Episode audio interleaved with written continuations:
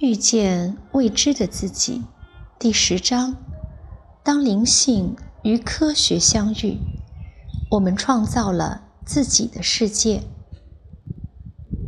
一个偌大的房间里挤满了人，若琳好不容易找到了一个前面不会被人头遮住视线的座位，一屁股坐了下来。主持人短短的介绍了这部影片的背景。说，2004年在美国推出的时候，是当年电影票房排行榜的发烧片。卖座的原因不是去看的人多，而是一个人看很多次。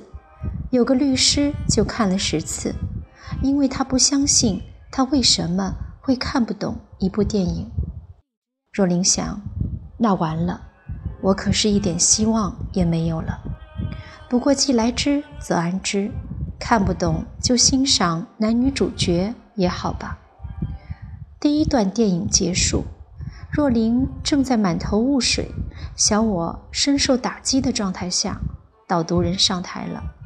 他看起来相当的年轻，朝气蓬勃。经过他清晰生动的引导，若琳总算稍稍理解了电影刚才片段的意义。大体上就是说，我们的大脑每秒钟要处理四千亿位的信息，但是我们只能意识到其中两千位的信息，所以我们会选择性的去看东西，并且以此来体验这个世界的人事物。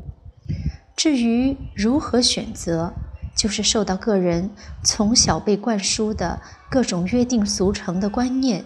信念、标准、价值观等等的影响，完全是因人而异。所以，每个人每天环顾四周，看见的都是想看见的东西，其他的东西大脑会自动的排除掉。每个人的价值观和成见就是这样形成的吗？若琳想，但不好意思举手发问。这段影片也说到了老人曾经要若琳研究的物质的实相和观察者影响被观察者的问题。若琳对这个部分胸有成竹，挺得意自己曾经接受过秘密教导，小我的尾巴就开始翘了起来。若琳突然觉得自己像是金庸小说里面的主角，出身贫寒，资质普通。但是因为机缘巧遇上高人，经由高人的指点，再加上自己勤奋的努力，终于练成了一世神功。导读人又一句石破天惊的话，打断了若琳的武侠白日梦。因为所有的一切都是能量的震动，而观察者又会影响被观察者。所以，我们创造了我们自己的世界。若琳觉得这句话还是很难消化。我们创造了自己的世界，那每个人的世界都应该是美好的呀？为什么这个世界还如此的丑恶呢？若琳不敢当场反驳。电影还说什么？科学家证明了同一件物品可以同时存在于不同的地点，还有照片为证。那又怎样呢？若琳心想，如果真是这样，那么前几年那个自称会分身而最后入狱的那个神棍，就是被大家误会了，他倒应该是上师，而不是神棍喽。若琳偷笑着。第二段电影开始了，若琳被影片中什么脑部的神经、生理、生化反应弄得头昏眼花，眼皮上住满了瞌睡虫。导读人上台，若琳精神为之一振。导读人果然口才一流，他归纳道：“如果你不断的重复。”做某件事，在生理学上来说，我们某些神经细胞之间就会建立起长期且固定的关系。比方说，你每天都生气，感到挫折，每天都很悲惨痛苦，那么你就是每天都在重复的为那张神经网路接线和整合，这就变成了你的一个情绪模式。若琳想，那我遇到不如意的事情就生气的那条神经线应该很粗了。那志明呢？志明应该是遇事就退缩的神经网络特别发达吧。更糟糕的是，导读人话锋一转，当我们在身体层面。或是大脑层面产生某种情绪感受时，我们的下丘脑会马上组装一种化学物质，叫做胜肽，随着血液跑到我们身体的每一个细胞，被细胞周边的上千个感受器所接受。久而久之，感受器对某种胜肽有了特定的胃口，会产生饥饿感。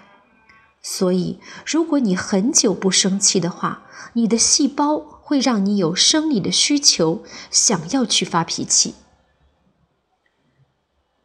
这个倒真是恐怖啊，不是跟毒瘾一样吗？若琳有点坐不住了，一天接收这么多的信息，真有点受不了。她也不想再分析了。他趁着放第三段电影的时候，就悄悄地溜了出去。回到家里，志明还没有回来。隐约记得他说今天晚上学校有个庆祝 party，为一个荣升教授的女同事庆祝。若琳有点饿了，进厨房煮了点东西吃。想想这几个星期以来，自从遇到老人之后。若琳愤世嫉俗的脾气似乎有些转变，至少发脾气的次数减少了很多，她感到欣慰。可是，似乎和志明的距离却愈来愈远了。以前回家还会聊一些公司的事，虽说是抱怨这个抱怨那个，但抱怨也是交流的一种啊。最近。若琳自省的时间比较多，很多时刻都在回想老人的话，并且拿当天发生的事情来分析佐证，话就讲的少了。而志明这段时间也特别的沉默，两个人很久没有亲密感了。到现在，若琳还没有跟志明提起老人的事，他可以想象志明这个唯物论者不屑的嘴脸。他自己也还是半信半疑的在摸索，所以希望都搞清楚了以后再跟志明说。想着想着，在沙发上，若琳进入了梦乡。若琳被推门声惊醒时，一看钟，已经十二点多了。抬头看刚进门的志明，有点微醺。平时一定会抱怨他。今天却觉得志明脸色红扑扑的，煞是好看。志明有点讶异，若琳还没睡，低下了头，歉意地说：“去 K 歌，回来晚了。”若琳没说话，拉着志明的手坐了下来。若琳知道志明怕她生气，这是以往常见的戏码。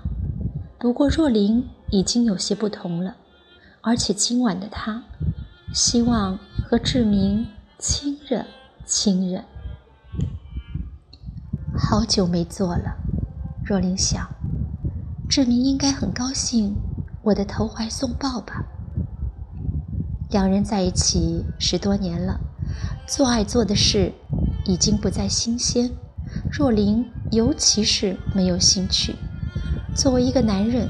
志明毕竟有些生理的需求，若琳心情好的时候可以配合配合，心情不好的时候就装不知道，装累，装头痛，反正各种伎俩都使过。我累了。志明当然明白若琳的意思，却含糊地说。若琳一愣：“这不是平时我的借口吗？怎么变成他的呢？”两人上床睡觉以后，若琳还是不死心，伸手抚摸志明的胸膛。这是志明的敏感带，也是若琳最欣赏志明身体的一部分。志明的胸肌发达开阔，最能表现他的男子气概。但志明嗯了一声，翻身过去，背对着若琳，不到一分钟就打起鼾来。